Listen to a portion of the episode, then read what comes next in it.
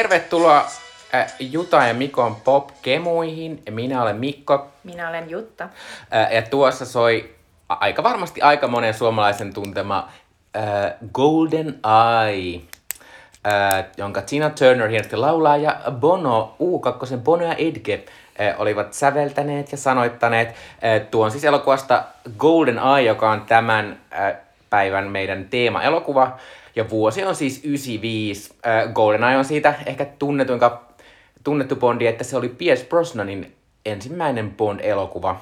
Äh, tässä on meidän semmonen, ollaan käyty näitä vuosia läpi, nyt tässä jo vuosikymmenen ajan, eli mä aloitettiin vuodesta 85, jolloin Jutta syn, oli syntynyt. Niin hyvä vuosi. Kyllä.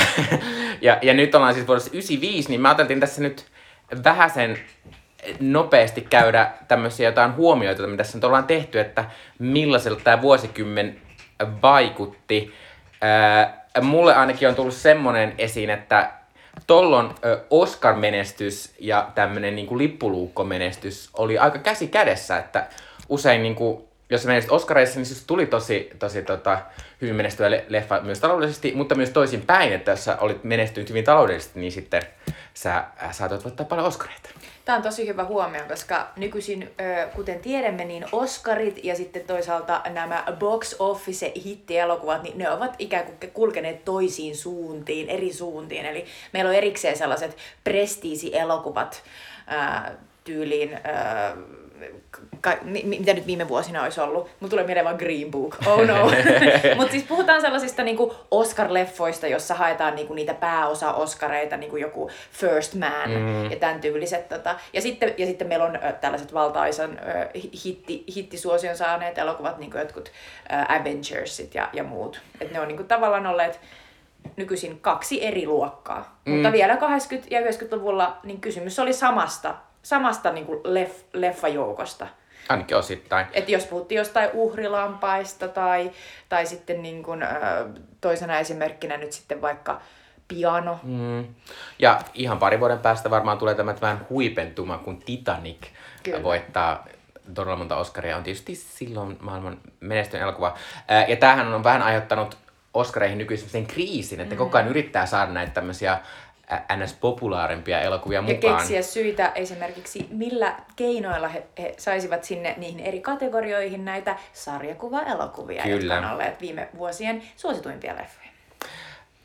sitten toinen asia, mikä liittyy tavallaan tähän asiaan, mistä juteltiinkin, niin tässä on huomannut tässä kymmenes vuodessa, että silloin 80-luvulla oli tosi paljon tämmöisiä leffoja, mitkä oli tapauksia vaan yksittäin. Että joku leffa oli ilmiö ja sitä katsottiin vaan silleen, että tämä on tämmöinen asia, mikä kerrotaan alusta loppuun ja sit siinä se on. Kyllä. Ja Mut... korkeintaan meillä saattoi olla niinku saman, samantyyppisistä aiheista sitten tehty mm. muita elokuvia, niin kuin että meillä on ollut jotain John Grisham asianajoelokuvia. Ja ne ei, ei ole mitenkään niinku liittyneet ne tarinat toisiinsa, mutta ne on vaan olleet sellaisia rikostarina ja asianajaja hoitaa tyyppisiä. Joo, ja sitten on näitä Jupille käy huonosti leffoja aika paljon. Kyllä, ja nainen tulee ja viettelee ja sitten kertoo vaimollesi elokuvia. Kyllä, äh, mutta siis nyt huomaan tässä jo 90-luvun puolessa välissä, että, että noissa leffatilastoista menestyy äh, jatko-osat, Disneystä on tullut ihan eri tavalla elokuva-brändi, Disney-elokuvat menestyy tosi hyvin. Ja sitten kolmas asia on tämmöiset, ei välttämättä niinku, äh, tuotebrändin nimet, mutta silleen niin kuin esim, esim just täällä 95, niin Apollo 13 oli erittäin iso elokuva. Ää, ja sitten sehän, sehän perustuu, että kaikki tietää sen tapahtuman, ja menee katsomaan sitä. Kyllä, eli tällaiset tosi pohjaiset mm. elokuvat nousee mm. sieltä. Sitten jotenkin niin kuin hauskasti jos ajattelee vaikka, että millainen on ollut, ollut esimerkiksi näiden tota, näyttelijöiden asema, niin, niin jotenkin niin kuin ollaan tultu sieltä 80-luvulta meidänkin elokuva, e, e, elokuvia, joita ollaan katsottu tässä, niin Vaarallinen suhde oli vielä sellainen, missä Glenn Close esitti tällaista aika, niin kuin, aika sellaista niin kuin stereotyypiteltyä seksististä ehkäkin ö, roolia, että se oli sellainen nuori ö, naimaton nainen, joka tavallaan tuli ukkomiehen elämään ja, ja olikin, o, o, laittokin kaiken sekaisin ja halusi vielä murhata ja tällä tyylillä. Mutta sitten kun me siirrytään tuonne 90-luvulle, niin sitten, sitten meillä on jo elokuvia, jotka ei ole edes Hollywoodin sisältä, vaan on, ne on niin kuin ikään kuin taideelokuvia, jotka on sitten myöhemmin niin kuin tavallaan ounattu sinne Hollywoodiin, että meillä on niin kuin piano ja Pulp Fiction, jotka on molemmat tällaisia auteur-elokuvia, ne on lähteneet voimakkaasti jostain tekijän visiosta, ja niissä ei ole niinku sellaista, että hei, nyt yritetään niinku maksimoida nyt tämä, että mikä on seksikästä ja mikä niinku toimis. Että tavallaan niin kuin niissä kasarielokuvissa oli sitten enemmän näitä sellaisia, että nyt mietitään, että mikä toimisi tähän nuorisoon. No nyt tehdään Breakfast Club ja se on Mm. siinä. Et enemmän niin kuin, sitten 90-luvulla niin, niin nähtiin näitä tällaisia erityisiä taiteellisia onnistumisia myös näissä niin kuin tosi suosituissa elokuvissa. Joo, ja sitten Indie on tavallaan noussut aika mm. eri tavalla, niin kuin just niin kuin sanoitkin. Ja sitten yksi asia, mi- mihin on kiinnittänyt huomiota, niin että tollon oli todellisia leffatähtiä. Leffatähtiä sillä tavalla, että oli mikä tahansa leffa, kunhan siinä oli tämä tietty näyttelijä, ja ni- yleensä nimenomaan miesnäyttelijä, ää, niin sitä mentiin katsomaan. Tom Hanks oli suunnaton tähti, Harrison Ford, Arnold Schwarzenegger, ehkä Michael Douglaskin tietyllä tavalla, Oli, tietyissä oli. jutuissa. Että se oli, se oli tavallaan hauskaa huomata, että selvästi oli semmoinen, tämä on tän, nyt tämän vuoden tämä Harrison Ford-leffa, ja tämä on tämän vuoden Tom Hanks-leffa. Ja sitten kun tullaan niin 90-luvulla, niin alkaa olla enemmän niitä naisia. Eli meilläkin oli uhrilampaat, tota, jossa Jodie Foster oli selvästi tällainen niin nouseva tähti, että hän oli aikaisemmin jo voittanut Oscarin, ja sitten hän vielä tästäkin voitti Oscarin, ja oli selvästi tällainen niin nimi. Ja sitten meillä oli muita, muita naisia tähän aikaan, muun muassa Susan Sarandon, äh, Melanie Griffith, Ja- äh, Sigourney Weaver. Eks, eks Julia Robertskin tuu tavallaan näihin aikoihin al- ala nousta sieltä? Kyllä, kyllä. Vaikka ei olla. Julia Robertsin elokuvia silleen katsottukaan. Ei mutta... niin, mu- mutta siis tällaiset isot, isot naistähdet alkaa, alkaa myös niin kuin nousta, että heidän, heidän leffojen mennään katsomaan heidän takia. Mm.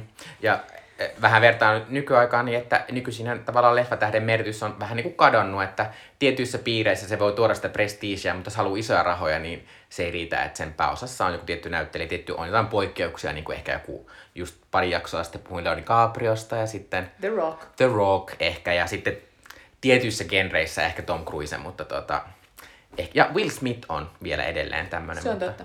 Et ehkä nämä on tällaiset, mitä mulle tuli mieleen, kun mm. tässä katsoin vähän tonne taaksepäin. Nämä on hyviä pointteja ja allekirjoitan ne. Joo, ää, tota, mutta siirrytään seuraavaksi vuoden 95 ja sen ilmiöihin. Siirrytään. Vuonna 1995, mitä silloin tapahtui meillä ja maailmalla?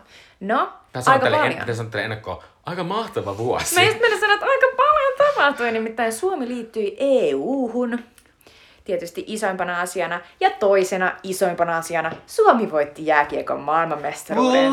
Mä olin kirjoittanut sen tänne myöhemmin, mutta mä en voinut jättää sitä sinne myöhemmäksi. Se oli pakko sanoa heti. Nimittäin Ruotsi kaatui maalleen 4-1. Tämä oli ensimmäinen MM-voitto Suomelle jääkiekossa ja tämä oli aivan uskomaton. Mä itse en katsonut tätä ottelua, mutta muistan, kun isä huusi toisesta huoneesta ja se oli, se oli jotain, se piirtyy kyllä mieleen. Ja olihan tämä semmonen laman keskellä Suomi Oli. täältä, pieni Suomi Pieni vaan pilkahdus, nousi. iloa ja valoa. No sen jälkeen me ollaan voitettu jo äh, tämän jälkeen siis kaksi kertaa, eli yhteensä kolme. Nämä seuraavat voitot tuli vuosina 2011 sekä 2019. Mutta pitää Ja- sanoa, että ei ehkä tuntunut ihan samalta. Mutta me ollaan edelleen vallitseva maailmanmestari, koska viime vuonna kisat jäivät koronan takia väliin. Totta. Niin tää on hieno. Tuntuu hyvältä. No, muita asioita. Mm, ihan tälleen randomisti keräilin erilaisia faktoja. Etelä-Ranskasta löytyy 20 000 vuotta vanhoja luolamaalauksia, jotka esitti eläimiä ja ihmisten, ihmisten metsästyspuuhia. Tämän paikan nimi on Chauvin luola. Ja pitää sanoa tästä, katsoin vähän randomisti Mona Lisa Smile-elokuvaa tuossa viikonloppuna. Ää, ja sitten tota, siinä, siinä on muun muassa näitä, Julia Roberts esittelee näitä luolamaalauksia tytöille. Ja se on ihan oikein, koska ta- länsimainen taidehistoria alkaa näistä, näistä maalauksista. Uh, Auschwitzin keskitysleirin vapauttamisesta tuli vuonna 1995 50 vuotta. Leiri avattiin alun perin vuonna 40 puolalaisten poliittisten vankien työleiriksi, ja sinne ö, oli silloin suunniteltu 10 000 vankia elämään. Lopulta leirillä tapettiin yhteensä puolitoista miljoonaa ihmistä, suurin osa juutalaisia. Se, on, se ei ole kauan pitkä aika vielä Ei. edelleenkään, että tuommoista Ei. meininkiä oli. Tämä pitää muistaa. No, Suomessa demarit voitti eduskuntavaalit ja Paavo Lipposesta tuli pääministeri. Ja edelleen ö, Lipposen ykkös- ja kakkoshallitukset, ne on olleet tosi suosittuja. Muistan, että niin kuin Lipponen on tällainen klassinen demari, demaripääministeri. Oliko joka oli Paavo aikanaan- Lipponen aikansa Sanna Marin? Mm, aikansa hyvin pidetty. Ja koska Paavo Lipposesta tuli pääministeri, niin ö, ö, to, toisena ö, tavallaan, tai varapuhemiehenä tai naisena toiminut Riitta Uosukainen nousi eduskunnan ensimmäiseksi puheenjohtajaksi. Ois, mä rakastan lapsen Riitta Uosukasta. Uosukaiska. Hänellä oli oli semmoinen mieletön tuota, tukka. Hänellä oli semmoisia aina yksivärisiä semmoisia No mä mummo jakkupukuja. kanssa piti Uosukaiskasta ja muistan, että mulla meni vähän sekaisin kaksi mummoni lempihahmoa, eli Riitta Uosukainen ja Laila Hirvi ja Saari, koska ne oli ihan samannäköisiä. Niin. Ja molemmat oli jostain Lappeenrannasta tai kirjoitteli Lappeenrannasta. I see a pattern there. No, maailmalla tällaisia asioita, jotka, jotka nykyään muistetaan aika hyvin. Supermiestä Hollywood-elokuvissa näytellyt Christopher Reeve putosi hevoskisoissa hevosen selasta ja halmaantui. Microsoft julkaisi ekan version Internet Explorer-verkkoselaimesta, jota nykyisin ei käytä kukaan muu paitsi mun mummo. Sitä ei saa käyttää. Mä olen semmoisessa työpaikassa, jossa, mm. jossa piti laittaa ihmisille niin semmoinen viesti, että älkää käyttäkö sitä Mm. koskeko se on siihen. tietoturvariski. Näinpä. Microsoftin perustajasta Bill Gatesista tuli tuolloin 95 maailman rikkain mies. Tällöin omaisuus oli 12,9 miljardia dollaria. No, nykyisin maailman rikkain mies, rikkain mies on Jeff Bezos. Mä oon kirjoittanut tänne lappuun Jez. Jeff Bezos. Ja tota, toi 13 miljardia ei riitä, riitä mihinkään nykyisin, koska Jeff Bezosilla on 185 miljardia dollaria ja Billillä vain 119 miljardia. Sekin on aika, aika suuri niin kuin, kohotus. On, ja nythän, näin. nythän puhuttu paljon siitä, miten tämän korona-aikaa nimenomaan Jeff, Jeff Bezosin niin kuin omaisuus on karttunut aivan suunnattoman paljon, vaan silleen, niin kuin- mikä ei kyllä näy Amazonin työntekijöiden palkoissa. Mä voisin sanoa, että missään maailmassa ei ole reilua, että jollain ihmisellä Ei. on noin paljon rahaa. Vaikka sä silleen, tehnyt että mitä tahansa Niin, mä oon maailmassa. silleen, että vaikka se olisi, vaikka se olisi äh, yksin, ihan minä itse vain, niin kun, äh, jotenkin keksinyt syöpälääkkeen ja poistanut sodat. Silti musta tuntuu, että toi ei olisi niin kuin, Musta on silleen, että jos, olisi, jos, jos Jeff Bezos keksis, miten tota, ää, ratkaistaan Ilmastonmuutos. ilmastonmuutos niin sit mä olin silleen, okei, okei, okei. Silti Mut mä olisin kukaan muu puolet pois. mut Kukaan muu ei saa saa niin paljon. Mä olisin silleen puolet pois. Joo, mutta on se ihan älytön. On, on. Se on ihan älytöntä. Ähm, no, vuonna 1995 alkaneita TV-sarjaa. Herkules ja Xena. Ja siis miettikää, me ollaan aina luultu, että, ö, miten se menikään, että Xena oli Herkuleksen mm. spin-off. Mutta ne on alkaneet molemmat tänä vuonna. Joo, mutta mä siis yllätyin tästä itsekin ja sitten mä googletin tää. Ja se, ne, Xena on Herkuleksen spin-off. Xena oli alun perin Herkules-sarjassa neljän jakson ajan. Joo. Ää, silleen, mutta sitten se oli tarkoitus tappaa sen lopussa, mutta kaikki huomasivat silleen, what? Ei, että nämä tykkääkin tästä. Mä en tiedä missä niin ihmiset keskustelivat tästä, mutta se sai tosi hyvää palautetta.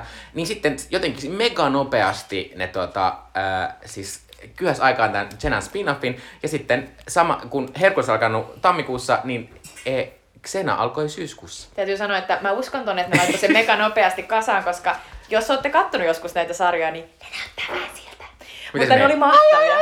Niin, Xena heittää sitä, se on niin hienoa. Näitä oli aina joskus lauantaina tai sunnuntaina silleen mukavasti 11 maissa Paitsi mun pitää sanoa se, että Xenahan oli alun perin vähän myöhemmän illan sarja, koska se oli niin väkivaltainen. Aa, Xena okei. ei tullut alu, alun perin. Mutta Xenahan on siitä mielessä myös tämmöinen ihan äh, klassikkosarja, että äh, Xena oli tämmöinen kumppani, mm. jonka kanssa matkusteli Gabriella. Gabriella. Ja sitten lopussa, lopussa kaikki fanit oli silleen, ne on lesboja, ne Niinpä. on lesboja. Ja siinä sitten- annettiin tosi paljon Kyllä, innuendo-viestejä. kyllä, ja sitten, mutta lopussa ne olikin soulmateseja tai mm. tämmöisiä, että siinä Kyllä. kyllä. kyllä annettiin silleen, että he se, on, ovat se, on, se on erittäin merkittävä, merkittävä tällä tavalla. Ää, Pitää sanoa tämmönen asia. Nyt siis toinen tämmöinen Xena muistuttava sarja mulle, eli Supernatural loppui.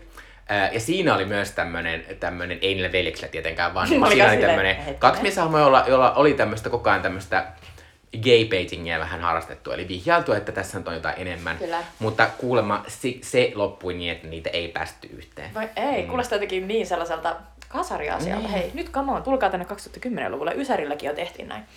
No joo, muita TV-sarjoja, jotka alkoi 95. Pinky and the Brain. Muistatko Kaksi laboratoriorottaa. Joo, koska mä muistin tämän vaan siitä, että se oli maailman paras tunnari. Niin se oli Pinky and the Brain. Pinky and the Brain.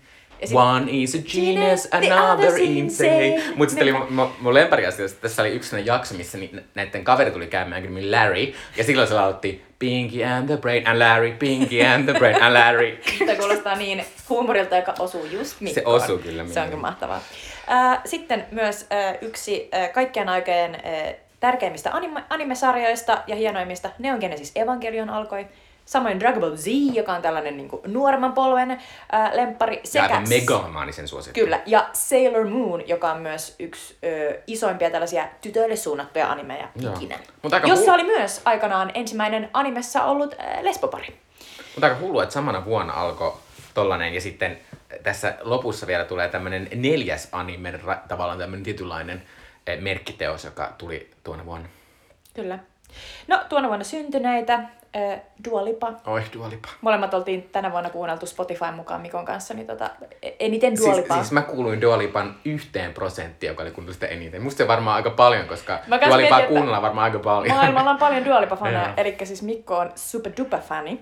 Sitten äh, myös Gigi Hadid ja Kendall Jenner, nuo äh, mallimaailman kaunottareet syntyivät samana vuonna. Sekä, tää on täällä ihan Mikkoa kiusatakseni, Miisas, suomalainen tubetähti. Ja nykyinen myös Tanssii tähtien kanssa tähti. Ai, no sit mä tiedän kuka hän on. Niin. Ja sitten kuolleita, ihan tällaisia Hollywood-legendoja, Fred Astairein kanssa stepannut Ginger Rogers sekä Dean Martin, joka kuuluu tähän, bra- äh, hetkinen, Fratback, Fratback, joo. joo, tai joku Vai Rat Rat Pack? Pack? Rat Ei, joo. mutta onko se, onko se Leone Gabriel? Kun Leone Gabriel on se oma. Niin se on varmaan Frat Pack ja sitten tota, Kasarin nämä Breakfast Club äh, miestähdet, ne oli, ne oli Brat Pack. Ja Okei. tää on Rat Pack. Eli alkuperäisen Rat Packin, joka oli siis Frank Sinatran sellainen niin kuin mieslaulaja jengi, niin, tota, niin Dean Martin kuului siihen. Ää, sitten Euroviisut, kuten aina, huomioimme ne. Ne järjestettiin 95 Irlannissa, Dublinissa. Ja voiten vei Irkkujen kolmen voiton putken katkaissut Norja. Biisi oli Secret Gardenin Nocturne. No se on mieletön. Kuunnelkaa se. Ja Suomi ei osallistunut. Koska se oli tullut yli viimeiseksi edellisenä vuonna. Onneksi viimein, koska niin piti mennä. Tohon aikaan piti mennä, jos sä et menestynyt Niin, tänään, niin. niin. niin sä et päässyt ensi kerralla. Ää, pitää sanoa tästä vielä se, että, että varmaan irlantilaiset oli silleen, huh, koska Euroviisan järjestäminen ei tuolloinkaan ollut mitenkään kovin Ei halpaa. varmasti, ja kolme kertaa putkeen, niin hyvä Norja, että tulitte siihen. Kyllä. Ää, kuten aina, niin Euroviisusta on hyvä siirtyä musiikin maailmaan, eli käydään nyt vähän Amerikan ja Suomen listaa läpi. Amerikassa menestyi edelleen todella hyvin tämmöinen tummaihoinen rap, R&B ja rytmimusiikki. Ensimmäisenä suosituin kappale Amerikassa oli Coolion Gangsta's Paradise.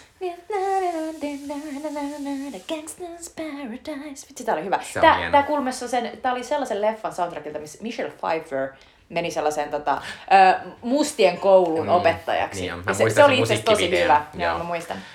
Toisena on TLC-tyttöbändin Waterfalls. Joka on aivan klassikko, Ihan loistava mieletön. biisi edelleen. Kattokaa sen musavideo, se on ihan mahtava. Joo, siinä on myös semmoista mahtavaa se näen tietokonegrafiikkaa. Niin on, sitä ja just. TLCllä meni hyvin, koska kolmantena myös on TLC ja heidän kappaleensa Creep, jota en nyt muista.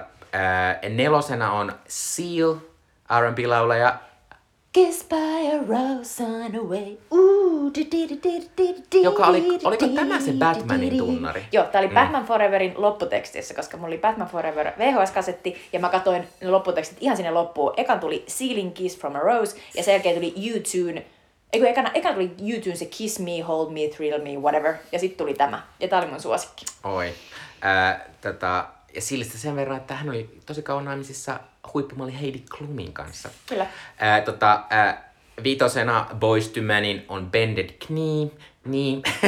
Knee. niin. En tiedä mikä se Eli on. polvi. Uh, Another Night, uh, kutosena Real McCoy, joka on tämmöinen countrybändi. Uh, Another Night, sitten seit, seitsemäntenä Mariah Careyn Fantasy, kahdeksantena Madonnan Take a Bow, joka on ihan mieletön. mahtava biisi. Mutta se on vähän semmoinen, että kaikki on vähän unohtanut sen. Se on totta, sitä voisi niinku jotenkin nostaa. Kuunnelkaapa se. Ö, ja sitten tota, ja vielä pitää, ysinä on Monikan Don't Take It Personal. Ö, Monikan monet ehkä muistaa, hän teki tämmöisen toisen R&B-tähti Brandin kanssa pari vuotta myöhemmin semmoisen Boy Is Mine kappaleen, joka on ihan tämmöinen R&B-klassikko. Ö, Suomessa sitten on vähän semisti nolompaa meininkiä minun mielestäni. Ö, Suomen, Suomen suosituin kappale oli. Samuli Edelmanin ja Sanin Tuhat yötä. En muista, mitä se menee. Tuhannen yötä Kyllä. Öö, kakkosena on Scatman Johnin I'm a Scatman.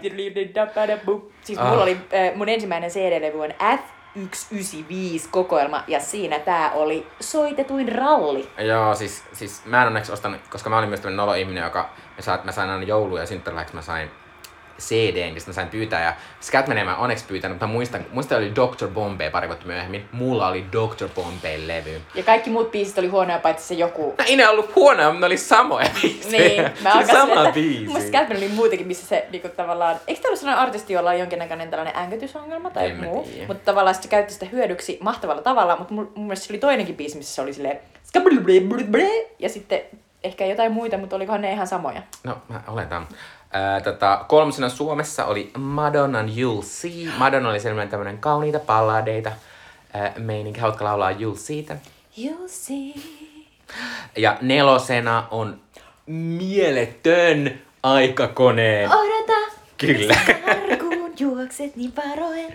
Oh, Ää, viitosena Suomessa on Diana Kingin Shy Guy, vaikka se ei sano minulle ihan Ei. hirvittävästi. Ei lähde. Kutosena Suomessakin Gangsters Paradise. Ää, seis, seks, seitsemäntenä Rednecksin toinen kappale, joka ei ole siis se Niin, se... Mikä hemmetti? Äh, Cotton Eye Joe. Niin. Joo. Niin tää on tää Wish you. Ai sä tiedät mikä tää on? Ei, kyllä mäkin nyt tiedän. Mm. Sä tiedät. Äh, Suomi jaksoi vielä innostua Ace of Baseista, eli Ace of Basena on, mm. eli kasina on Ace of Basen Lucky Love.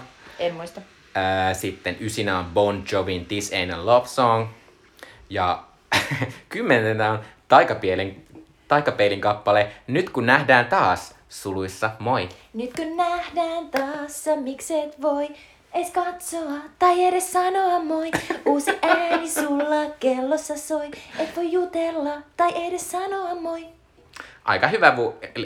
Er, Sori, mulla levy vuonna 95. Se on nimenomaan tää. Ja jos ette kuullut, kun puhuin aikaisemmin taikapeilistä, niin minun mielestä se oli tätiämäinen bändi. Okei. Okay. No niin, no mutta si- siirrytään elokuvamaailmaan. Ja, ja tätä maailmalla... Ää, jo, siis tämän vuoden elokuvat on todella tuttuja meille. Mä totesin tämän vain etukäteen, koska tota, selvästi me ollaan oltu oikeaan aikaan sitten niin tällaisia nuoria lapsia, jotka ovat innostuneet elokuvista. Ykkösenä oli Die Hard with a Vengeance. Eli Die Hard 3. Kyllä.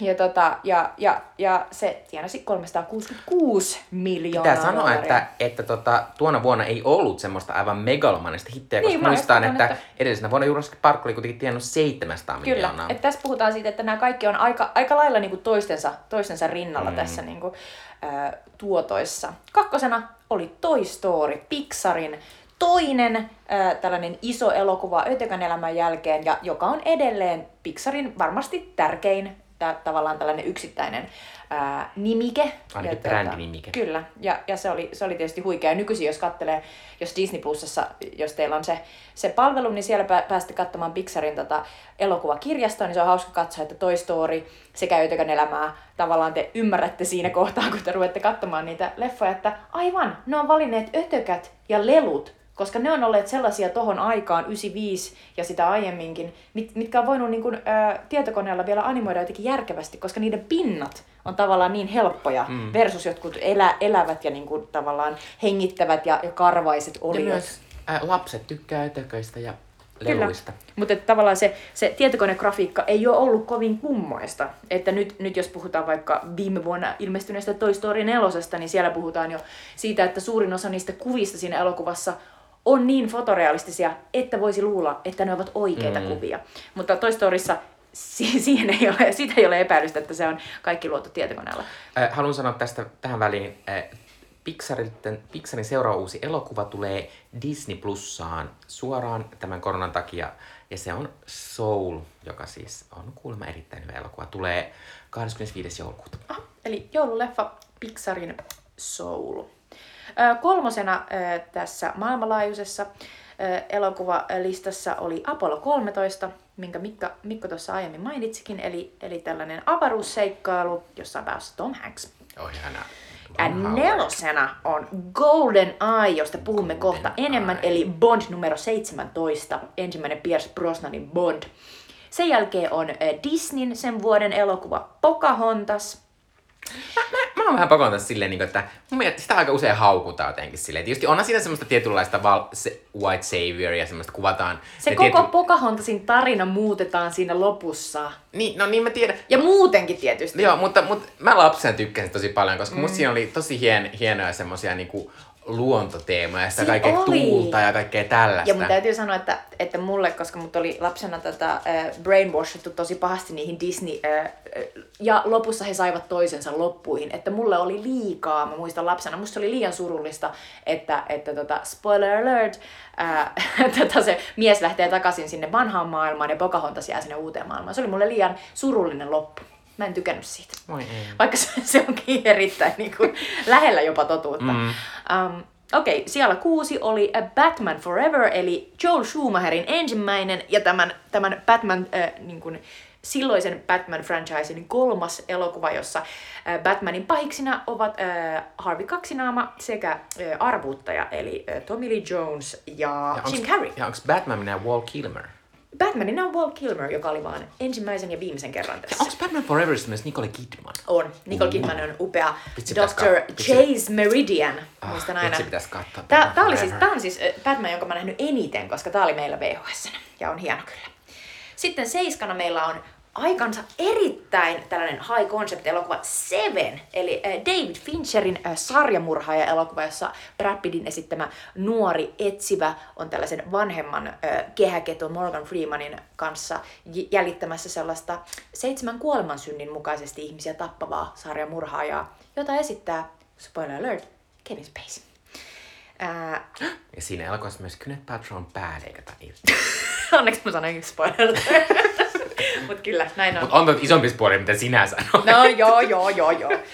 Sitten kasina, eh, meillä on ainakin mulle lapsuudessa tosi tärkeä elokuva, mutta nykyisin mun mielestä voitaisiin hetki jutella siitä, että muistaako kukaan enää tätä niin kuin hahmoa? Kasper. Sitten muista hahmo, mutta mä en ikinä muistan, että tuli tämmönen elokuva. Joo, joo. Siis mä muistan erittäin hyvin. Tässä oli Kristina Ricci esitti tällaista nuorta tyttöä, joka siis on menettänyt äitinsä. Se lähtee isänsä, joka on Bill Pullman, niin kanssa joutuu muuttamaan sellaiseen ö, vanhaan taloon, joka on tietysti niinku, siellä asuu kummituksia ja Kasper on siellä. Mutta Kasper on tällainen, niinku, musta Kasper muistuttaa sellaista niinku, tavallaan Scooby-Doo, niinku tällaista franchisea, joka on vähän unohdettu. Se on Et sitä on yritetty pikkasen nostaa, se on amerikkalainen keksintö.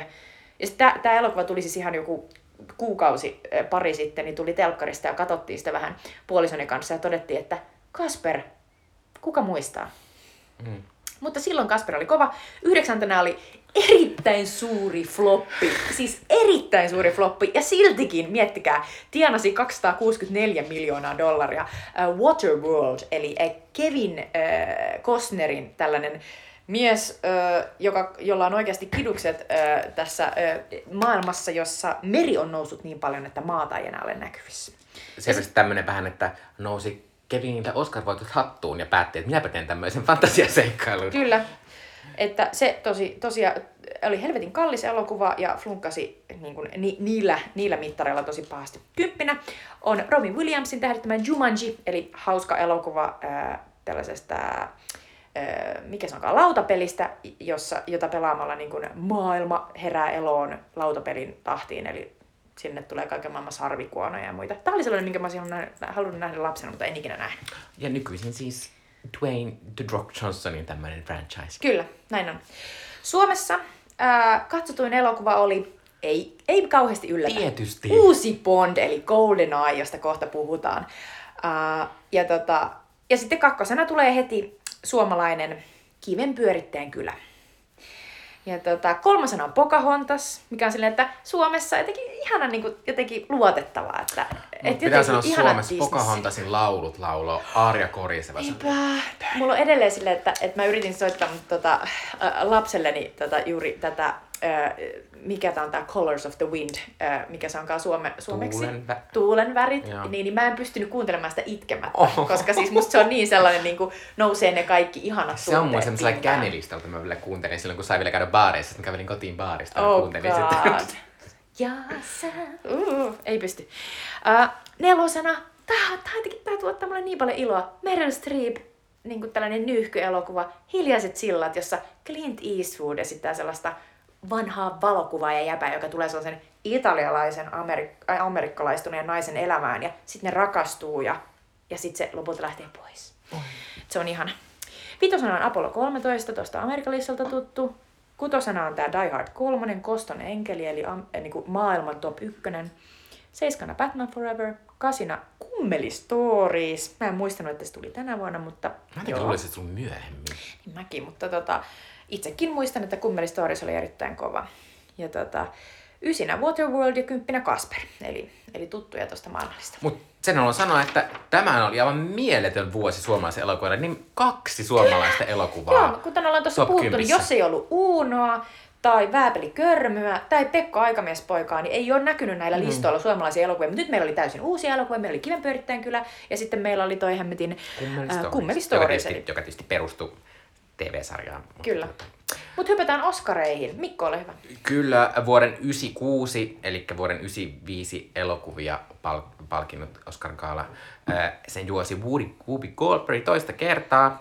Eniten ehdokkuuksia sai Mel Gibsonin Braveheart, joka on tämmöinen 1200-luvulle sijoittuva väkivaltainen epokki elokuva. Kaikki muistan siitä, että siinä on semmoista sinistä maalia naamassa sillä Mel Gibsonissa. Niin, Ja sillä oli myös hame päällä. Kyllä. Tämä sai kymmenen ehdokkuutta. Ää, tota, ja lopulta Braveheart oli myös todella menestynyt. Se voitti viisi palkintoa. Paras elokuva, paras ohjaus Gibsonille, paras kuvaus, paras meikki, tämä siinä naama, ää, sekä ääniefektien leikkaus, mitä se ikinä tarkoittaakaan. Ää, muita tämmöisiä vähän huomionarvoisia voittoja, joita haluamme nostaa, niin Pocahontas, jo juuri äsken mainittu Call of the Wind voitti parhaan biisin palkinnon sekä parhaan animaation palkinnon. Eli tarkoittaako tuo sitä, että tuona vuonna tuli parhaan animaation kategoria siis Oscareihin, koska aiemminhan sitä ei ollut pitkänä animaatio. Kyllä, Siis. mielestäni näin. Kyllä. Äh, no se on mahtavaa, koska aiemminhan niin kuin näitä äh, Disney-elokuvia saatettiin palkita jollain erikoisoskareilla. Tota, ja pitää myös sanoa, että tuolla on myös parasta er- erikoisefektistä palkattiin Babe Urhea Possu, joka on ihan mahtava ja löytyy musta Netflixistä kannattaa upea. katsoa. Tota, tuolloin parhaan miessivuosan Oscarin voitti Kevin Spacey, joka nyt Anteeksi, nykyisin- mun täytyy nyt ihan, ihan korjata. Se oli paras musiikki, josta se Oscar. Joo. Hyvin, hyvin spotattu Mikolta. Eli ei ollut paras animaatio, vaan paras musiikki sekä paras laulu. Selvä. Öö, mun mielestä se tulee, tuleekohan se vasta vuonna 99 tai 2000 jopa se parhaan animaatio Se on ihan oikein. Kyllä, minä olin väärässä. Tietysti tona vuonna julkaistiin Pocahontas, Toy Story ja Casper, et siinä olisi jo ollut Niin kyllä. ois, niin ois. Eli kaikkea sen Oscar-ehdokkuuden. Öö, niin Kevin Spacey voitti paran sivuosa Oscarin palkinnon ja tietysti kaikki tiedämme, että Kevin Spacey ei, hänellä ei nykyisinä ole oikein, ole oikein uraa, koska hän on tykännyt näistä nuorista homo, nuorista pojista, po, nuoria poikia lähennellä. Ää, mutta hän siis tuossa tota, ää, epäillyt elokuvasta sai siis tota, ää, Oscarin. Ja myöhemmin voitti siis American Beauty-elokuvasta myös Oscarin. Se on totta. Ää, tota, ää, menikö meillä nyt sitten niinku sekaisin äsken epäilyt ja Seven?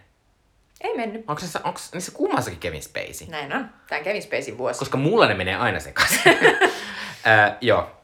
Tota, sitten äh, sivuosa Oscarin voitti Mira Sorvino äh, Woody Allenin elokuvasta Mighty Aphrodite. Ja tämä on vähän hassua, että nämä ihmiset palkittiin samana vuonna, koska nykyisin Mira Sorvino, hänellä ei oikein ole mitään mieltä uraa osittain sen takia, että hän on yksi näistä äh, Harvey Weinsteinin uhreista.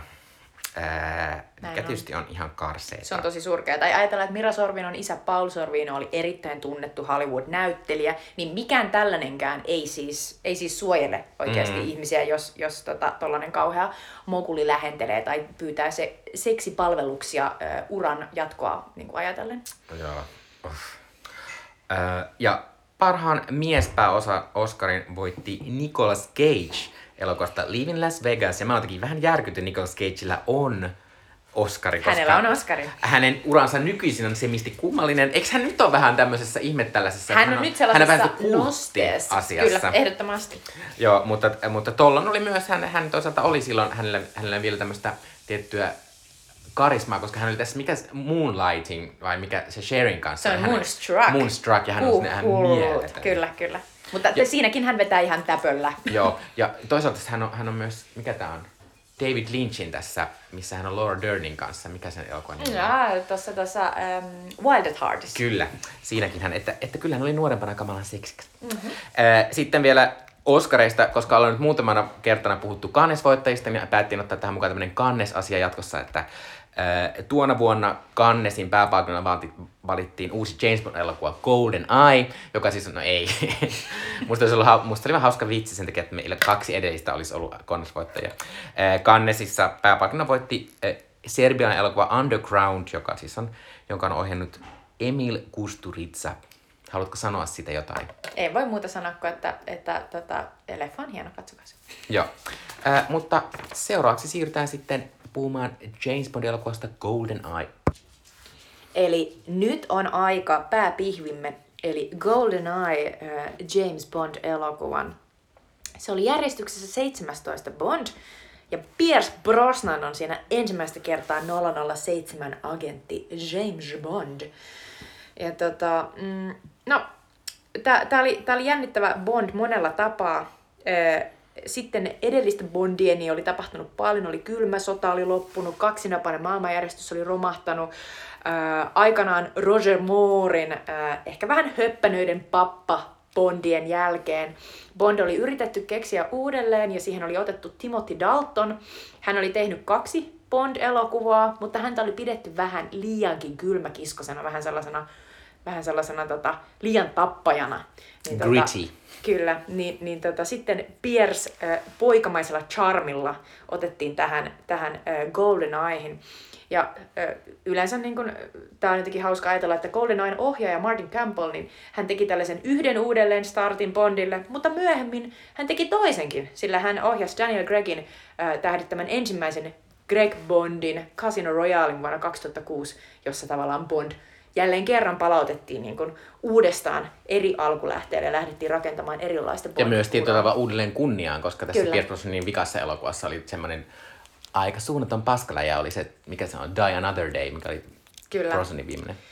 Uh, puhutaan siitä kohta lisää, tai Mikko voi kertoa, koska Mikko on meidän Bond-tuntija. Uh, no, GoldenEye, uh, budjetti 60 miljoonaa, tienesti 352 miljoonaa, oli tosi tykätty, yleisö rakasti ja kriitikot rakastivat. Ja se oli, se oli niinku Bondille tällainen paluu kunnian poluille. Ja monelle myös Bond, tämä Bond muistuu mieleen paitsi Pierce Brosnanista, niin myös siitä, että Judy Dench, Dame Judy, tuli tässä ensimmäistä kertaa mystisenä M-äitihahmona Bondille.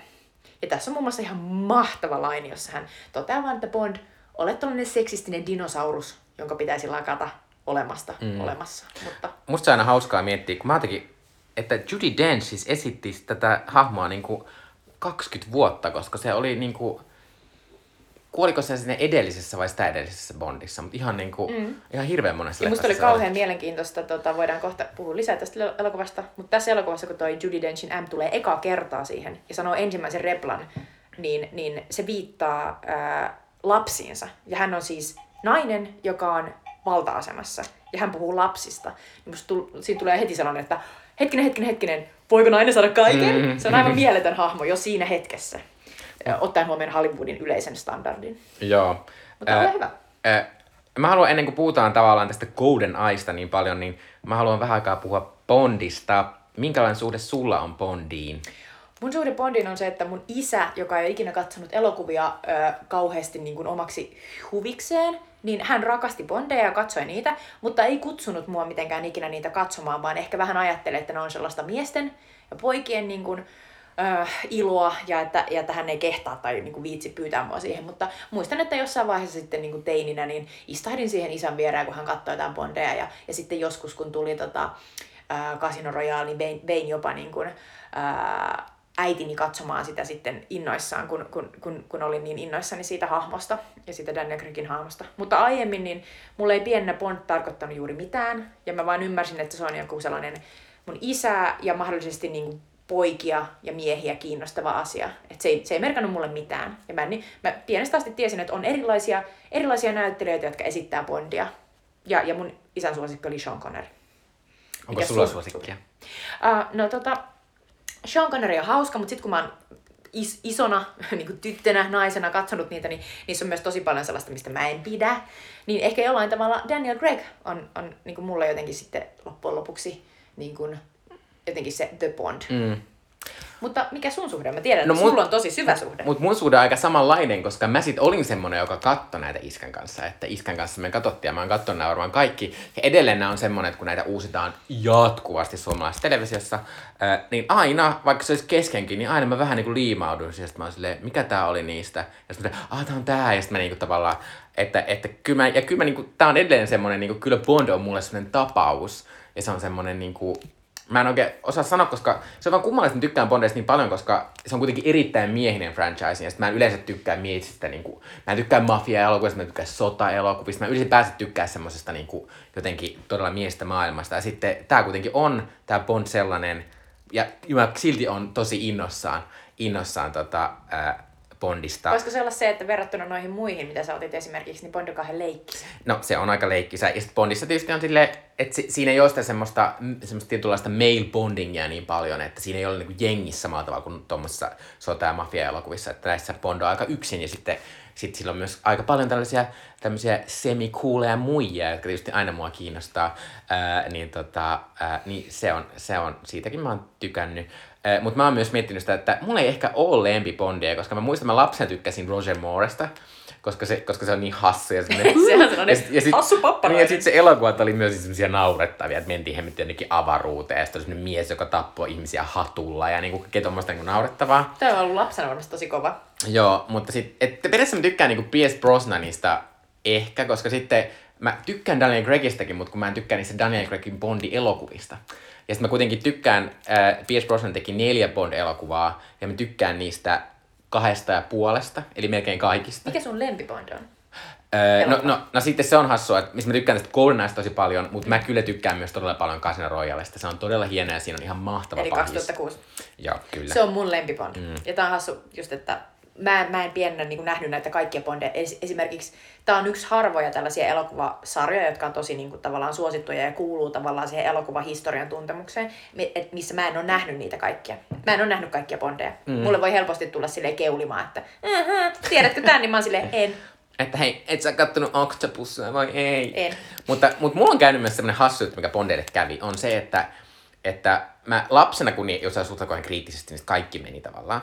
Mutta sitten, kun tuli Austin Powers-elokuvat, jossa varsinkin näitä niin kuin Roger Mooren elokuvia niin, kuin niin ilkeästi kohdeltiin, niin mä huomaan, että mä en enää tavallaan, kun ne tulee leffasta, niin mä en niin kuin pysty katsoa niitä ihan silleen, silleen niin kuin tavallaan, että Menis mä, ne et? Niin, tai mä jotenkin tai ylipäänsä ehkä se on sitä, että, että huomaa asioita enemmän, niin sitten mm. huomaa silleen, että, ai, että tämä on kyllä niin rasosta ja ikävää. Ei, mulla on tällaista. kans niinku Sean Connery, jotenkin mä ajattelin nuorempana just, että se on kauhean, kauhean hyvän näköinen ja cooli. Ja olihan Ja onhan se edelleen tosi upea. Kyllä mä sanon, että Sean Connery on komein Bond. Ehdottomasti samaa mieltä. Mutta sitten kun katsoo niitä, niin siinä on tosi paljon sitä sellaista, että tartutaan naisen ja niin jotenkin force kissataan Joo. ja kaikkea sellaista, niin kuin mikä on mun mielestä toisaalta nykyisin ahdistavaa ja mä en mielellään katso sitä.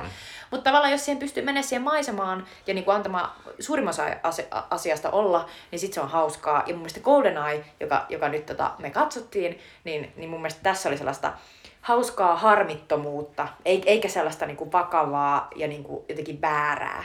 Tää oli musta tosi kiva. Tavallaan tässä oli käynyt pari jaksoa sitten puhuttiin Batmanista ja Batmanissa kävi niin, että se koettiin liian synkäksi. Sitten vaihdettiin me- meininkiä sitten tuli tämä Batman Forever, mistä puhuttiin äsken, mikä oli semmoinen lasten elokuva, millä myytiin leluja ja. Happy Meal-aterioita. Niin tavallaan tässä kävi myös, että piti niinku keventää, ja kyllähän tässä kevennetään. Pierce Brosnan on täysin erilainen näyttelijä kuin Timothy Dalton. Sillä on koko ajan semmoinen vähän semmoinen hällä väliä, että katellaan nyt, että kyllä mä sellainen, onnistun. että ja- vesi ankan selästä. niin, ja sitten tota, ja, muutenkin sellaista tiet, mahtavaa sellaista, niinku, että kyllä tässä niinku Brosnanin Bondissa on semmoista, semmoista tosi niinku, aika, aika semmoista vallottavaa itsevarmuutta, jopa semmoista, niinku, että vitsi vaikutat tyhmän tässä tilanteessa nyt, mutta sä vaan meet. Ää, Ehdottomasti. et se, on, se on mahtavaa. Ja sitten GoldenEyesta, kun Bondessa on se, että kun Bondit on jatkunut tosiaan, tosiaan tämän, mä en muista, onko nyt, nyt seuraava Bondi 25. Bond-elokuva, Mä en muista. ja se on ihan käsittämätön niin kuin, menestys. Ja se, va, se pystyy uusiutumaan, mutta se uusiutuu niin, että se katsoo, mikä on trendikästä, ja sitten aletaan te- matkimaan vähän sen. Niin tota, esimerkiksi näitä tota, Timothy Daltonin elokuvia, jotka oli aika tämmöisiä niin kuin, maanläheisiä ja semmoisia grittejä, tai silleen, niin kuin, että niissä oli, että ne oli vähän todellisuuteen pohjautuvia. Mm. Ehkä ne ongelmatkin oli vähän pienempiä, ei semmoisia, mitä Roger Moore pelasti joka elokuvassa maailman Aivan. niin, niin ne, ne sai tappava ase-elokuvista muun muassa niin kuin inspiraatiota. Ja sitten nämä sit sai Mission Impossible, eli Tom Hanks, eikö Tom Cruisen, niin oli ollut todella iso niin kuin hitti pari vuotta aikaisemmin.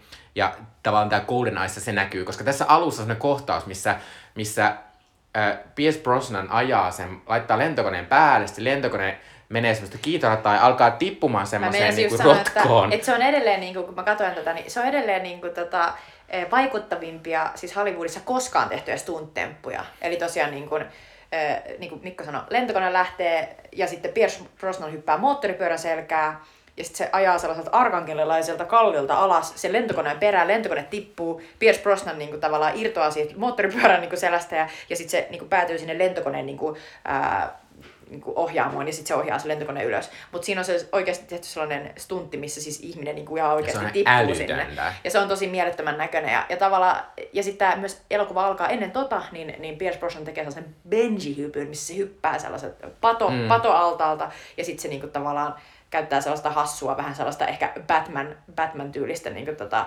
asetta, jolla se sitten vetää itsensä niin kuin sinne alas asti. Ja, ja, ja sekin on jotenkin sellainen hauska ja, mm. ja jotenkin niin kuin ketterä ja jotenkin sellainen kuolemaa halveksiva. Niin, ja, mutta siis semmoinen Mission Impossible-mainen, että tämmöinen ihminen, joka pystyy se, kun- niinku kun mahottomaan. Tom Cruise niin kuin tipahtaa siinä he, sen mm. hemmetin Bayerin varassa sinne ja tekee niitä asioita siinä yhdessä huoneessa. Joo, ja sitten pitää sanoa, että tavallaan tämä näkee myös Craigin Bondeissa, koska Craigin Bondit sitten on tosi lähellä Bourne-elokuvia, eli mm. näitä Matt Damonin franchise, missä on tosi semmoista, niin kuin, että, että nyt juostaan ja sä näytät, että sä juokset, ja sitten sä lyöt ja sitten kuuluu sellainen, puff, että Niinpä. menee, menee niin kuin luut rikki, ja niin kuin, että se on tosi semmoista niin kuin Realismia lähellä. ra- niin. että se on jännää, että mitä sitten kun Craigista päästään eroon ja sitten tota, ää, että muuttuuko, muuttuuko Bondi supersankariksi seuraavaksi, koska sehän on nyt muodissa, että mä en tiedä mikä se trendi olisi seuraavana.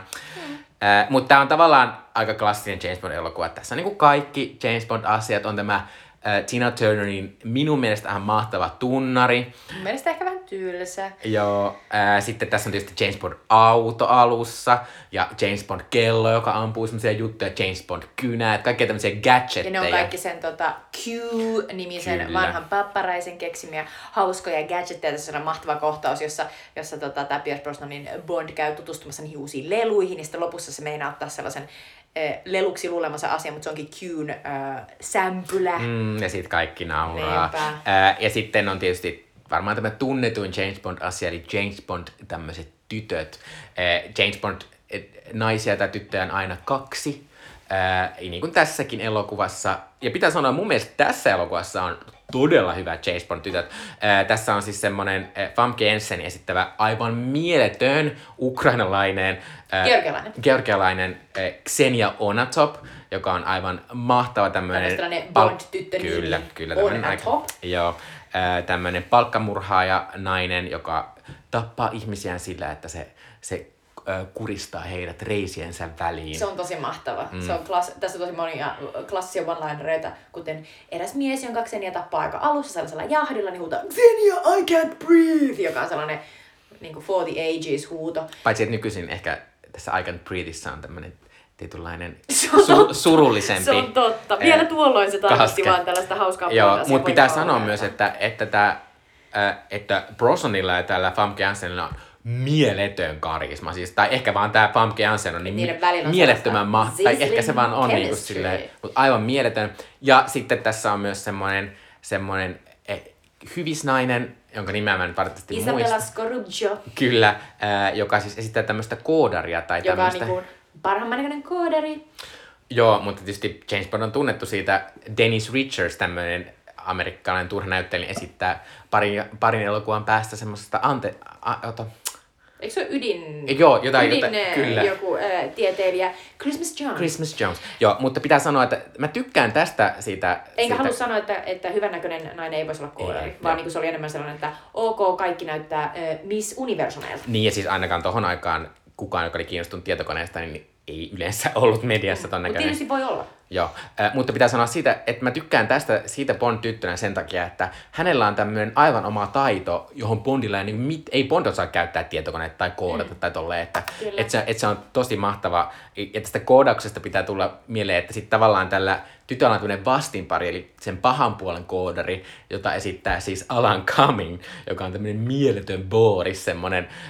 Äh, Cummings? Cummins jo, ää, tota, ää, venäläinen koodari, nörtti, joka tykkää viljellä tämmöisiä kaksimielisiä ää, salasanoja. Ja musta se on ihan mahtava. Se on sekin. hauska tyyppi. Se on hauska tyyppi. Ja se, on, se teki, musta on hauska siinä tota, roolissaan myös, että se on ihan loistava huutamaan ja juoksemaan pakoon, kun jotain ihan järkyttävää tapahtuu se vieressä. Että joku paikka räjähtää ihan täydellisesti, missä se on ollut. Joku, niinku, joku talo räjähtää ja se on siellä talossa ja se juoksee ja huutaa. Ja se, siinä on tosi paljon, paljon sellaista tietynlaista niinku, o- outoa sellaista ö, tyttöpulassa, mutta sitten samaan aikaan se pystyy myös juoksemaan ja menemään pakoon. Siinä on jotain hauskaa, niin kuin, että se on kauhean etevä. Joo, Vaikka se joo. joutuukin kauheisiin räjähdyksiin koko Mm. ajan.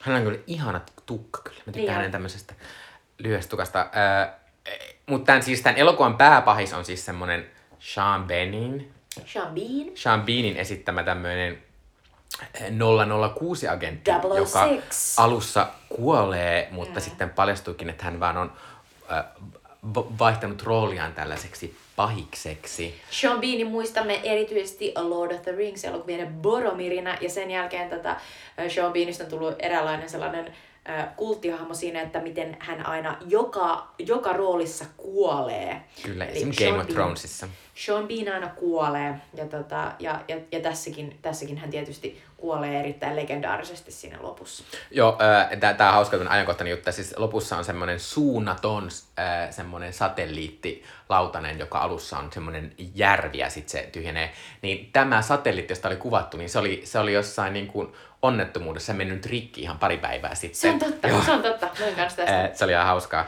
Mutta, mutta pitää sanoa, että tavallaan äh, vaikka tässä on tämä pahis, jonka näyttelijä on myös ihan, ihan todella hyvä näyttelijä, niin jotenkin musta se jää tässä vähän sellaiseksi niin kuin statistiksi, kun tässä nämä sivuhahmot on mun mielestä niin paljon jotenkin parempia.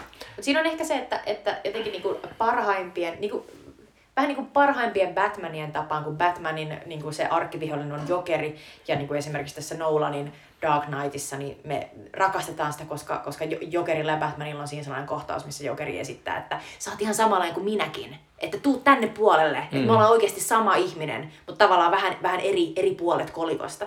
Niin tässä, tässä Bondissa niin selvästi tämä Sean Beanin esittämä 006, joka on, joka on loikannut tavallaan pahan puolelle, niin, niin se on eräällä tavalla, niin kuin, se on, se on niin kuin Bond, mutta mut, mutta vähän niin kuin pahalle puolelle kääntyneenä. Ja sitten se, niin kuin, se edustaa tässä sitä sellaista vanhaa maailmaa, stagnaatiota, Neuvostoliittoa ja, ja niin kuin tavallaan sellaista, niin kuin mikä on jätetty taa. Ja sitten Bond taas edustaa sitä uutta tulevaisuutta, niin kuin dynaamista, niin kuin kaikkea tällaista niin kuin, ja, ja, ja niin kuin, vähän niin kuin tietokone mm. niin kuin fiilistelyä ja, ja kaikkea tätä, niin se on musta sen takia hauska hahmo, että se ei itse asiassa ole hahmo ollenkaan, vaan se edustaa enemmän tuollaista, että tässä on aikakausi ja sitten Bond on toinen aikakausi mm. ja sitten ne eroaa. Joo.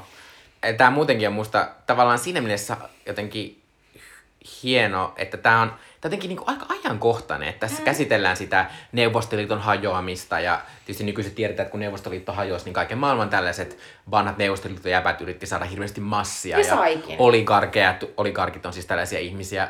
Ää, ja sitten tuota, sit tässä on nimenomaan tämä tietokonejuttu. Ja tässä se tietokonejuttu ei musta ole niin noloa kuin monissa tämän ajan tä- elokuvissa. tässä se oikeasti tuntuu siltä, että tuolloin tietokone näytti tolta ja sitten ne ikään kuin on siinä samassa jatkumossa ihan niin kuin järkeviä. Tässä on myös mahtava kohtaus, missä näkyy sellainen niin kuin, tietysti täysin kuvitteellinen paikka, mutta sellainen neuvosto sotilai, sotilaspatsaiden hautausmaa, joka on tosi makea. Se on sellainen, että mihin kaikki Leninin ja Stalinin tota, patsaat on laitettu, no tänne. Joo. Et tässä on paljon sellaista niin kuin, hauskaa, myös sellaista satua ja fantasiaa, niin kuin, jota, jo- jota siihen aikaan ehkä niin kuin, oli siis, se oli tosi tuore asia. Että tavallaan että se on tosi, nyt se näyttää kaikki kauhean niin kuin, tavallaan freessiltä. Mm. Että ihmiset on niin kuin, ihan niin kuin ihmiset olisi jo 95 tai milloin tämä on tehtykään, 94, 93, niin ne olisi jo, ne olisi jo päässyt niin kuin jotenkin sopuun sen asian kanssa. Ja eihän ne ollut, mm. vaan kaikki oli täysin niin kuin liikkeessä ja ei vielä tiedetty, että mihin niin kuin maailma lähtee tästä. Niin se on kauhean hauska katsoa tästä hetkestä. Mm. Ö, sen tuota pitää vielä sanoa, että, että tässä on siis, ku, kun kuvattiin tuossa alussa, niin tässä on todella, todella hienoja siis niin kuin action-kohtauksia. Ää, ja mä luin netistä, että se johtuu osittain siitä, että tämän alun perin piti siis ohjata John Woo, joka on tämmöinen siis ää, mistä hän on kotoisin? Hongkongista? Hongkongista. Ää, Ja sitten hän oli suunnitellut aivan suunnattomasti näitä erilaisia toimintakohtauksia, mutta sitten hän ei pystynytkään ohjaamaan tätä, ää, niin sitten näitä hänen suunnitelmien toimituskohtauksia on ripoteltu näihin Brosnanin juttuihin. Ja musta tässä on aivan megalomaanisen hieno semmoinen kohtaus, mikä kestää tod- Mä en ymmärrä, miten paljon se on voinut maksaa ja miten se on tehty, missä James Bond jahtaa semmoista autoa, siis panssarivaunulla läpi semmoisen kaupungin käytännössä. huikea. Se on aivan siis mieletön. Öö, ja, tota, ja mun pitää sanoa, että tämä on silleen, tämä on ö, yksi mun lemmipondeista vaan sen takia, että, että tässä ei tavallaan yritä esittää edes, että tämä on kauhean syvällinen tai että Bond olisi syvällinen tai että tavallaan että tässä on ymmärretty se mun mielestä se Bondin se se charmi ja minkä takia Bond on kestävä hahmo on sen takia, että se on tavallaan sellainen arkkityyppi vaan, jota voi esittää kuka vaan. Että musta näissä, nyt on mitä tullut uusimpia Greg-jutuissa, niin niissä on liikaa sitä semmoista, että James Bondista yritetään rakentaa jotain semmoista hahmoa, jolla on tausta ja historia ja äiti ja isä ja joku kartana jossain. Niin kuin tavallaan musta se ei ole kiinnostavaa ja se on musta myös semmoinen asia, mikä, mitä ei tuota niin kuin, ää, siis, et jotenkin se ei toimi se, kun mennään siihen suuntaan Bondissa. Et mä toivon, että nyt kun, siis about tähän samoihin aikoihin, milloin me nyt puhutaan tästä, niin uusimman James Bondin piti tulla ensi iltaan, ää, niin, tota, niin musta on jännää nähdä, että mihin suuntaan ne lähtee tästä mm. sitten, kun tästä Gregistä sitten ää, hän ei enää ole se Bond. Ainakin se on varmasti taas nuorempi ihminen, koska näissä aina käy se, että ihmiset vanhenee ja kyllä Pierce Brosnan ei se mikään nuori poika enää ole siinä vikassa Bondissa, ää, niin, tota, niin siinä aina käy vä- väistämättä Se se. olisi että- kiinnostavaa, jos Bond olisi joku sellainen parikymppinen. No se olisi, mutta mä en tiedä jaksaa kukaan ihminen sellaista uraa, että se yhtäkkiä olisi sitten 30 vuotta sitten Bondina. Se voisi vaihtaa jossain vaiheessa. Niin, se on totta. Ää, tota, mutta ää, pitää sanoa, että mä tykkään tästä GoldenEyesta, mutta mä tykkään myös että tämän, ja, tämän joka tuli seuraava Bond-elokuva, oli Tomorrow Never Dies, jossa on tämmöinen mahtava, mahtava media ää, moguli, joka päättää aloittaa kolmannen maailmansodan, jotta hän saa myytyä enemmän lehtiä ja TV-uutisia. Täysin realistista. Kyllä. Ää, joo, mutta mun mielestä se riittää Bondista. Meillä on ollut tässä aina tapana, että äh, koska Bond ei ole meidän kummankaan lempiasia vuodelta 95, niin me kerrotaan, mikä meidän lempi tämmöinen kulttuurituote on vuodelta 95. Ja mä voin aloittaa. Mm-hmm. Äh, mun lempiasia on tämmöinen ihan mieletön anime-elokuva Ghost in the Shell, äh, joka siis kertoo tämmöisestä äh, poliisista, joka on osittain ihminen ja osittain, äh, onko se robotti vai kybordi? No se on oikeasti kai jonkinnäköinen niin kuin, se on niin kuin androidi. Joo. Et se on niin kuin ihmis, ihmishahmoksi luotu tota, robotti, jolla on paljon ihmisen kaltaisia ominaisuuksia. Joo, ja sitten siinä pohditaan kauheasti sitä, että mikä tekee ihmisen. Ää, ja se on aivan, se on ihan semmoinen niin kuin, ää, suunnaton niin kuin edelläkävijä tämmöisessä tietynlaisessa visuaalisessa jutussa, ja sitä yritetään matkia koko ajan. Ja, ja, tota, Ja siis ilman tätä elokuvaa ei olisi, ei olisi tota, The Matrixia Mm, mm, mm. esimerkiksi. Ja, ja jos Mikko ei olisi valinnut tätä, niin mä olisin voinut ihan hyvin valita tämän mun lempi, lempi tota asiaksi tältä vuodelta. Että tämä on ihan niin kuin mullistava. Joo, äh, mutta jos haluatte kuunnella tästä enemmän, äh, niin me siis itse asiassa puhuttiin Ghost in the Shell-elokuvasta äh, Jumikemujen neljännessä jaksossa. Oh my god. Äh, eli yli 50 jaksoa tuonne päin. Niin sieltä voitte käydä kuuntelemassa vähän enemmän Ghost in the Shellistä. Näinpä. No minun lempiasiani vuodelta 95 on äh, Showgirls, joka on Paul Verhoevenin tällainen törkeä, muovinen,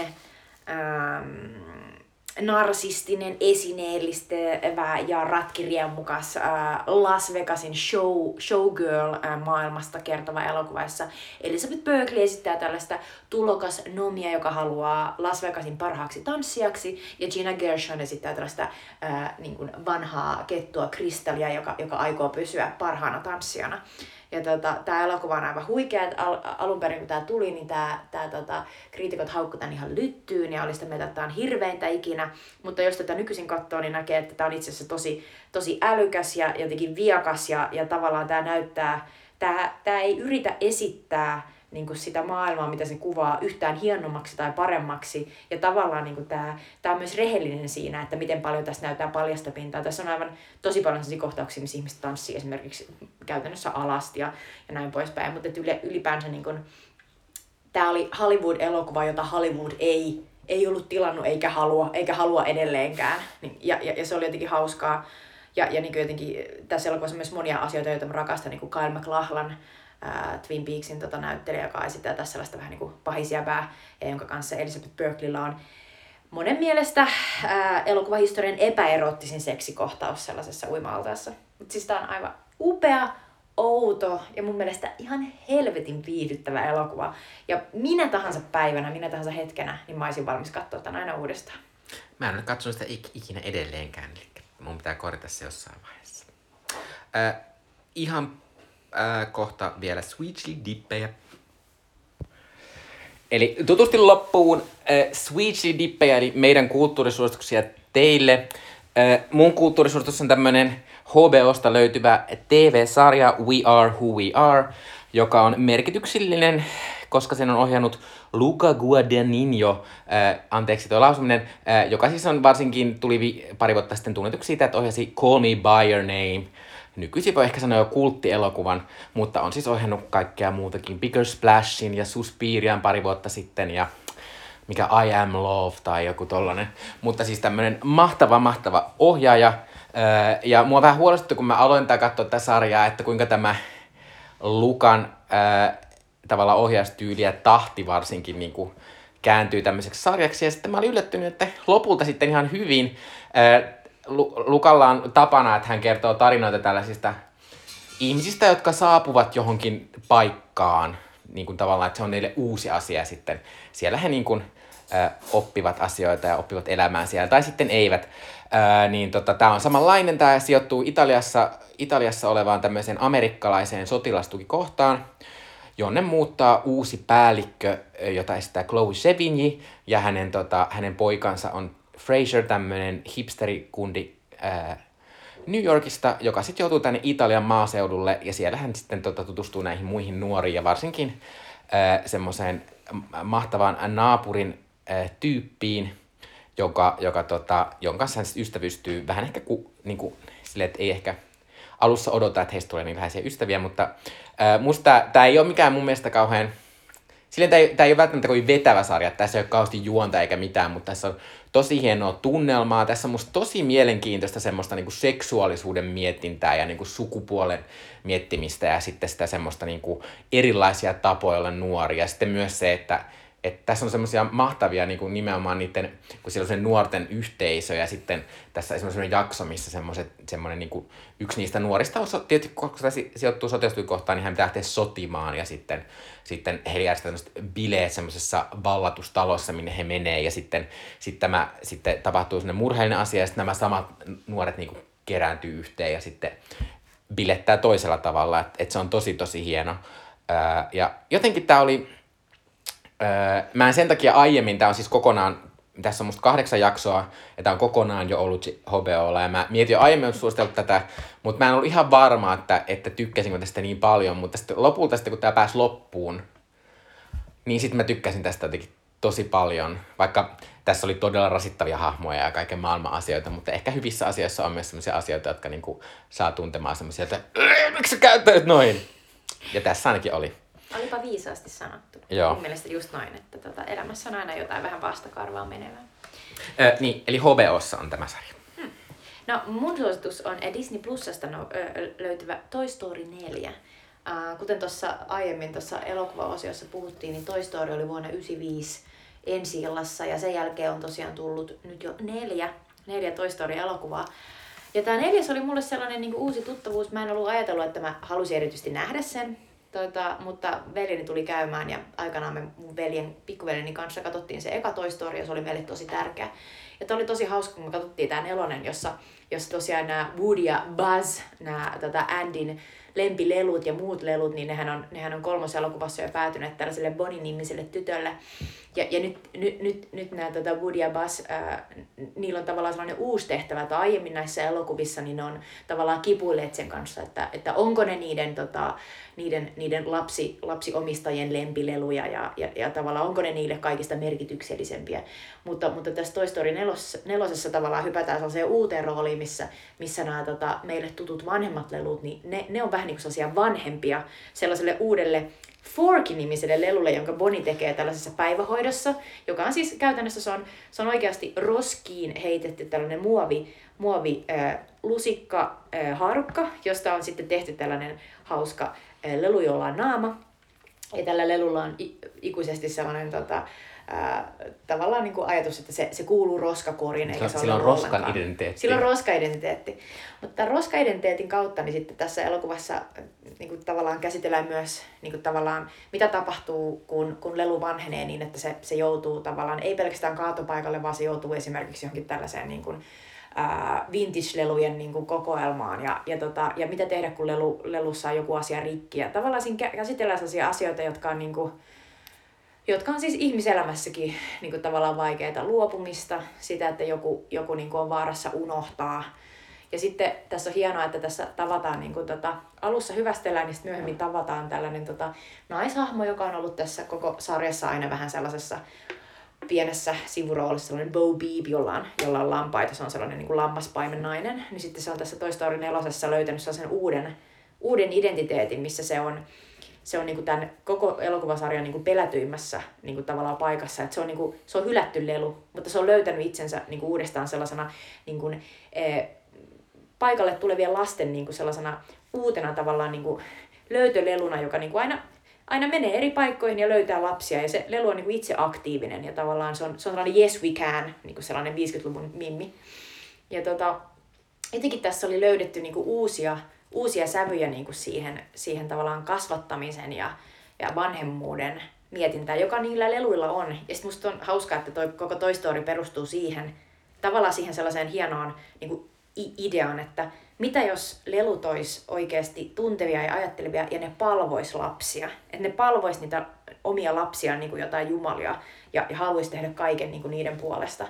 Ja, ja mihin, mihin erilaisiin niin kuin tilanteisiin ne joutuisi. Niin sitten tote, jotenkin tässä päädytään siihen sellaiseen hauskaan viimeiseen versioon, missä, missä tavallaan ne lelut tai ne päälelut hylkää niin kuin ne, ne lapsi-isäntänsä ja niin kuin toteaa, että et, et niillä on myös toisistaan niin kuin turvaa, että ne voi vaan niin kuin jatkaa elämäänsä ilman, ilman niitä erityisiä niin kuin lapsi-isäntiä ja emäntiä. Ja siinä on jotain, jotain hauskaa, että ne tavallaan päästään irti.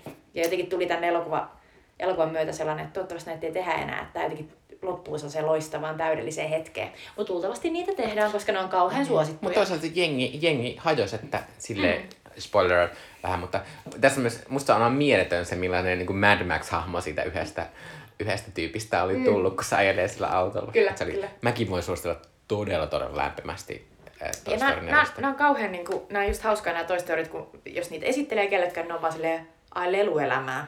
Mutta ne on kauhean fiksuja ja niissä on hirveästi mm. sellaisia niin kuin, tavallaan oikeasta elämästä tuttuja tilanteita, jo, joita sitten niin kuin käydään tolleen, niin kuin läpi niiden lelujen elämän kautta, niin se on hauskaa. Ja mä tykkäsin tästä Toy Storysta sen takia, että tämä on selvästi paljon kep, kepeämpi kuin esimerkiksi Toy Story 3, koska näissä myös on käsitelty todella, no, todella mut, niin kuin, isoja ja rankkoja oli tosi asioita. Se, se, tota, se sellainen niin kuin, tavallaan tietynlainen diktaattori nallehahmo, mm. joka, joka tuossa kolmosessa on sellaisessa päivä, päivähoito niin kuin, lelujen niin kuin, tavallaan kinginä. Ja se, oli, se oli tosi ahdistava. Nyt kun miettii, niin se on vähän sellainen, niin kuin, vähän sellainen niin kuin hyväksikäyttäjähahmo, mm. jota, jota joutuu seuraamaan siinä. Ja tässä ei ollut sellaista niin kuin, ikävää.